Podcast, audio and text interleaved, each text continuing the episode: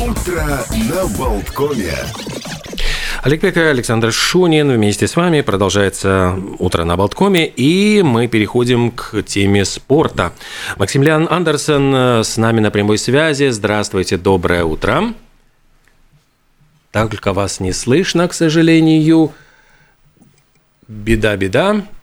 Огорчение. Слышно? Вот сейчас. Слышно. да. Доброе утро, Максимилиан. Доброе утро. Здравствуйте. Итак, Максимилиан Андерсон, восходящая звезда, да уже воше- восшедшая звезда теннисного... а, Господи, заговариваюсь на каждом Теннисного слове. пляжа. кон- Теннисного пляжа, ну потому что звезда, звезда у- с нами в эфире, и как тут можно не волноваться?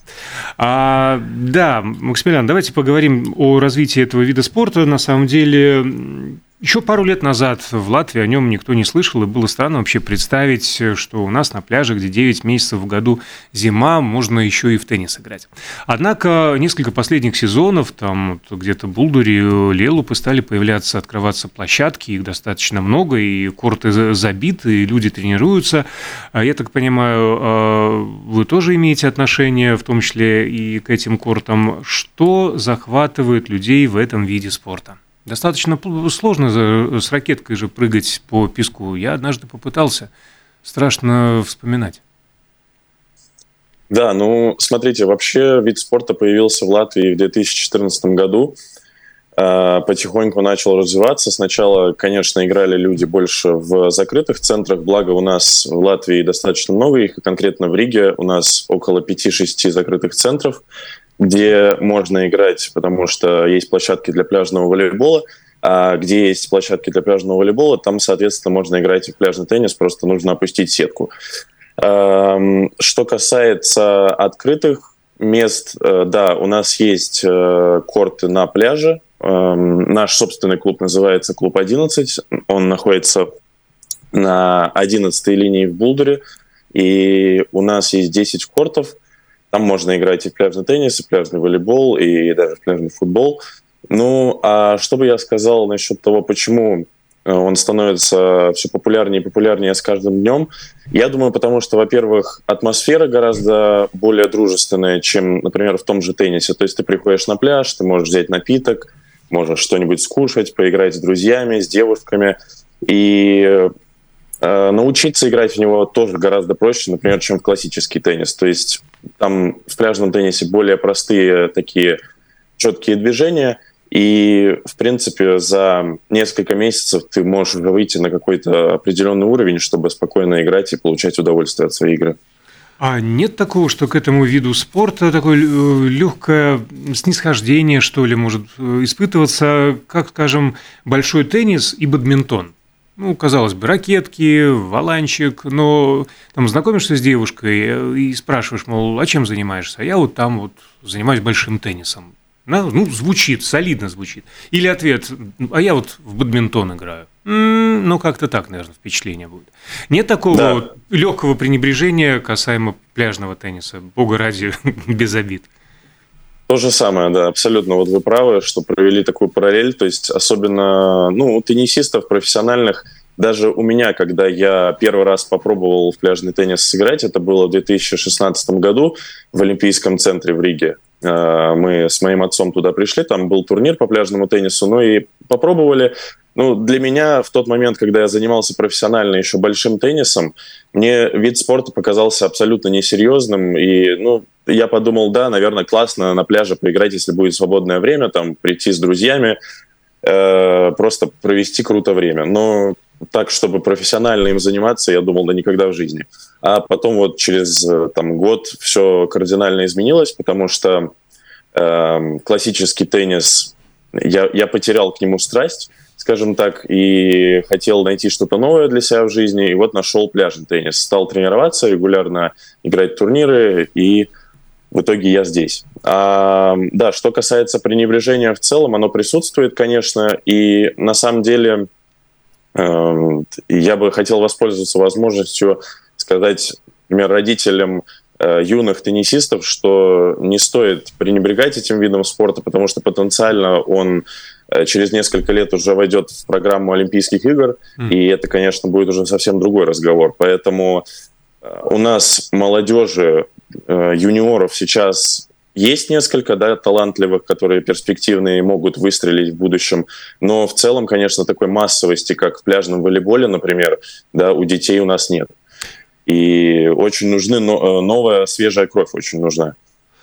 А можно ли вот все-таки э, обозначить, чем отличаются пляжный теннис от, ну, вот, от большого тенниса, и есть ли какая-то вот именно специфика, которая, э, которую нужно учитывать? Ну, смотрите, во-первых, э, в пляжном теннисе нет отскока, да, то есть mm-hmm. все удары нужно делать с лету. Если мяч упал на песок, значит розыгрыш вы проиграли, да.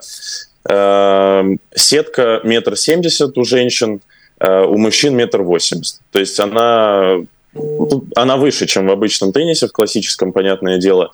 И по технике, если в классическом теннисе удары такие, скажем, размашистые, плавные, такие классические, то здесь больше э, резких ударов, больше толчков, э, больше прыжков, конечно, да, потому что если у тебя хороший прыжок, ты можешь хорошо на верхние мячи выпрыгивать, сразу забивать их. Вот, поэтому, поэтому как-то так. Что касается затратности, можно сравнить пляжный теннис и большой теннис? Что выгоднее для, ну вот вы обратились к родителям, э, деньги считают все, что можно сказать в плане затрат?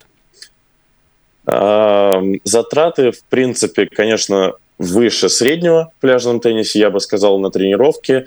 Э, на турниры, но все равно не такие, как в классическом теннисе, в большом теннисе. То есть в большом теннисе э, затрат, даже я по своему опыту знаю, что, например, на перетягивание струн, да, что очень-очень часто происходит, когда ты занимаешься профессионально, струны все время на ракетках рвутся, и ты на это тратишь просто огромные деньги в, общем, в, в общей сумме, если посчитать за год.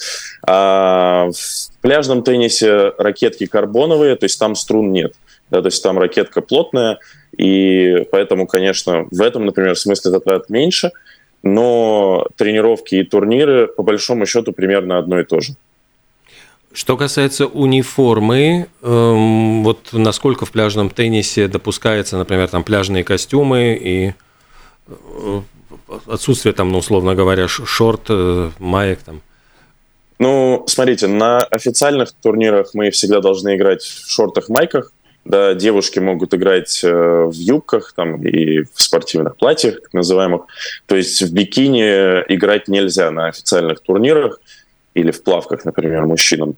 Эм, можно играть, если просто пришел на пляж, например, и хочешь весело провести время, неофициальный турнир, просто дружеская встреча, игра, то, пожалуйста, и бикини, и плавки, и все остальное. Это к зрелищности, потому что мы знаем, что в пляжный волейбол очень многих привлекает как раз-таки, конечно, э, ну, с зрелищностью и легким налетом эротизма, который, ну, ну, ну, из песни слов не выкинешь. А что касается турниров, э, где они проходят, э, основные, где проходят, это закрытые площадки или это пляжи? Ну, смотрите, сейчас вообще в последние, наверное, 2-3 года такая общая тенденция, что весь пляжный теннис невероятно активно развивается в Бразилии. Ну, с одной стороны, это понятно, потому что у них там все условия для этого есть, огромное количество пляжей, огромное количество мест, где можно играть, и погода соответствующая.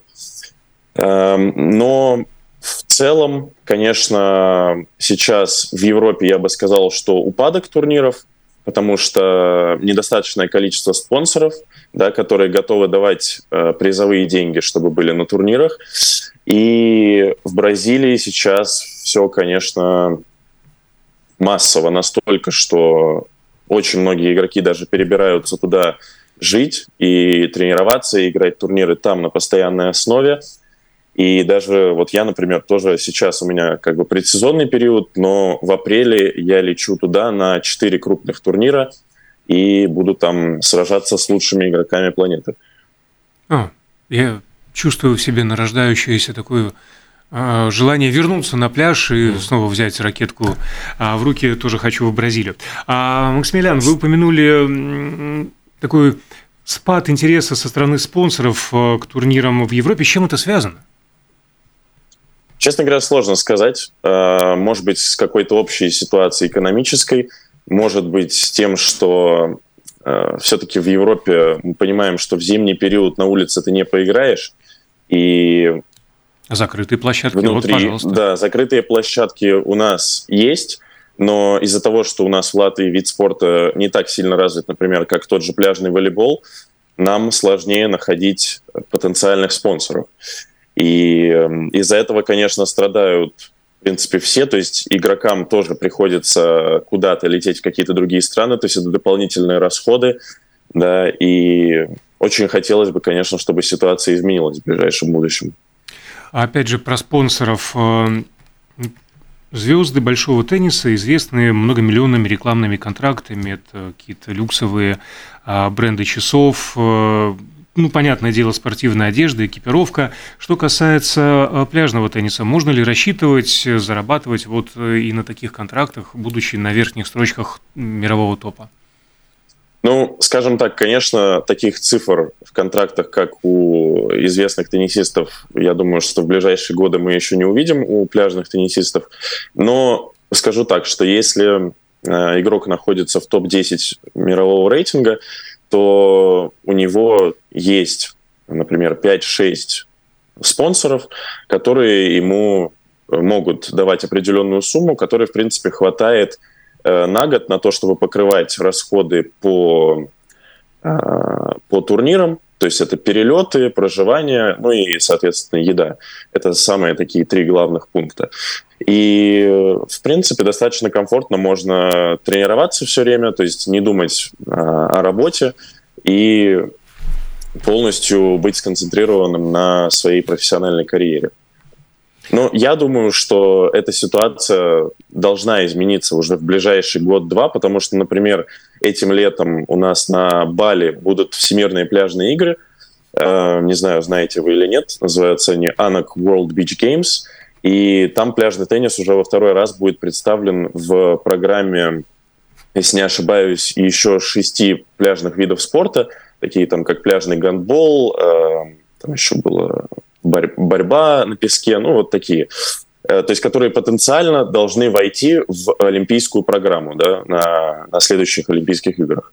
Поэтому ну, будем надеяться, что сейчас уже никакие обстоятельства не помешают, и спорт будет развиваться. А, Максимилиан, а скажите, вот вы упомянули, э, что перелеты, проживание, еда там а без спонсоров. Вот реально ли, может ли быть профессиональная, ну вот может ли быть профессиональная карьера у пляжного теннисиста без спонсорства? То есть или ему нужно тогда зарабатывать деньги еще ну каким-то другим способом?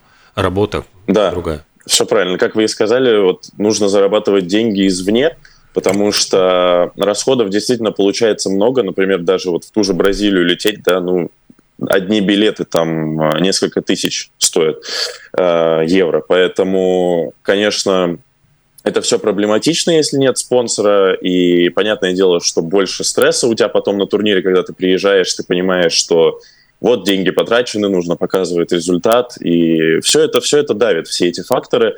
Поэтому, конечно, иметь спонсора, который, например, хотя бы э, мог бы в год оплачивать, там, допустим, даже перелеты да, на самые крупные турниры, э, это, это большая привилегия и это большая радость для атлета. Ну ладно, раз мы все про материальное да материальное, про деньги, невозможно тогда не задать вопрос, какие э, суммы составляют призовые фонды на турнирах по пляжному теннису? Ну, смотрите, сейчас вот в прошлом году был проведен турнир с рекордными призовыми. Это было 100 тысяч э, долларов. Э, турнир был в Пуэрто-Рико. Mm. Да, но чтобы вы понимали, это общий призовой фонд. Mm-hmm. То есть э, призовые спортсмены начинают получать со стадии четвертьфинала. То есть если ты в четвертьфинал заходишь, ты уже какой-то процент от, от этой общей суммы получаешь. Но опять же скажу, что если есть спонсор, который может покрывать твои расходы, то, в принципе, э, с этих турниров можно получать неплохие деньги и хорошо себя чувствовать. Э, но если у тебя так называемого спонсора нет, и ты летишь, ты уже в определенном минусе находишься финансовом, то, конечно, потом ты в лучшем случае отбиваешь свои затраты, ну или уходишь в небольшой плюс. Да, а учитывая то, что пока что вот такой 100-тысячник был только один раз, угу. э, все остальные турниры это в основном, в основном или э, 15 тысяч призовой фонд, долларов или 35 и 50. Да, ну 35 и 50 это считаются уже такие крупные, большие турниры, на которые съезжаются все лучшие спортсмены, и понятное дело, что там уровень конкуренции гораздо выше, чем на более э, э мелких турнирах. Ну да, так и получается, Поэтому что это... конкуренция бешеная совершенно, а призовые деньги, ну, буквально слезы, если переводить все это, ну что это не на ежемесячной основе, даже если ты выигрываешь, а тренироваться надо постоянно, а летать надо постоянно. Ну, в общем-то, да. да. А что касается вот зрительской и фанатской базы, вот э, как с этим обстоят дела? Насколько посещаются зрителями такого рода турниры? Ведь чем больше интереса и к самому мероприятию, тем, наверное, больше ну, вкладываются тем спонсоры. Тем интереснее да. для спонсора, да. Да, да, так и есть, вы правы. Ну, смотрите, в Бразилии на стадионах, там, там действительно строят огромные стадионы, центральный порт, да, когда играют э, топовые игроки, там бывает аж там 5 тысяч, например, людей, то есть все смотрят и еще подключают трансляции, там может 10-20 тысяч людей смотреть. Э, как я вижу, главная проблема пляжного тенниса на данный момент – это, наверное, все-таки отсутствие э, такой же зрелищности, как и в пляжном волейболе, например. Да? То есть если вы, к примеру, подойдете к случайному человеку и скажете, вот посмотри, тут два корта, играют на одном пляжный теннис, на другом играют пляжный волейбол. Я уверен, что 9 из 10 будут смотреть пляжный волейбол, потому что, во-первых, мяч больше, то есть его четче видно, э, выше сетка, то есть значит, что не так легко забить сразу же, да, закончить розыгрыш. То есть продолжительность э, розыгрыша увеличивается.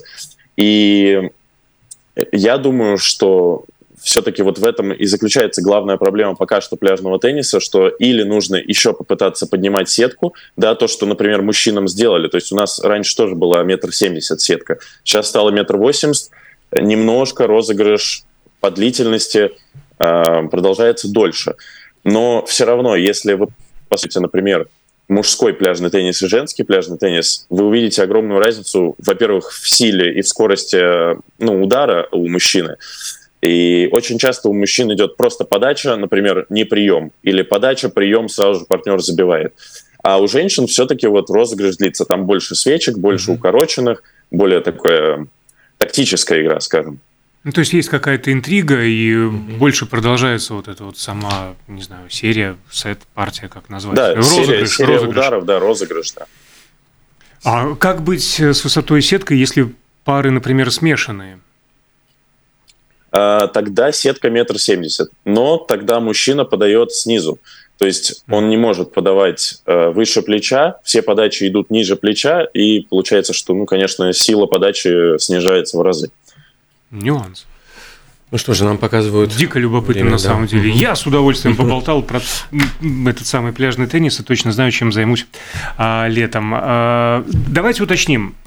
16 или какое уже место в рейтинге? Уже, уже 15 Уже, я, я, я, я как ну, чувствовал. Да. Поздравляю. Да. Поздравляю. Максимилиан Андерсон, профессиональный пляжный теннисист, лидер пляжного тенниса Латвии и Удачи. 15 место в международном Удачи рейтинге Бразилии. ITF. Чтобы подняться дальше, нужна победа в Бразилии. Держим, не знаю, эти ракетки, свечки, подаем в вашу честь. Удачи. Удачи, удачи, удачи, удачи, удачи. Спасибо, Спасибо большое. Спасибо. Хорошего дня.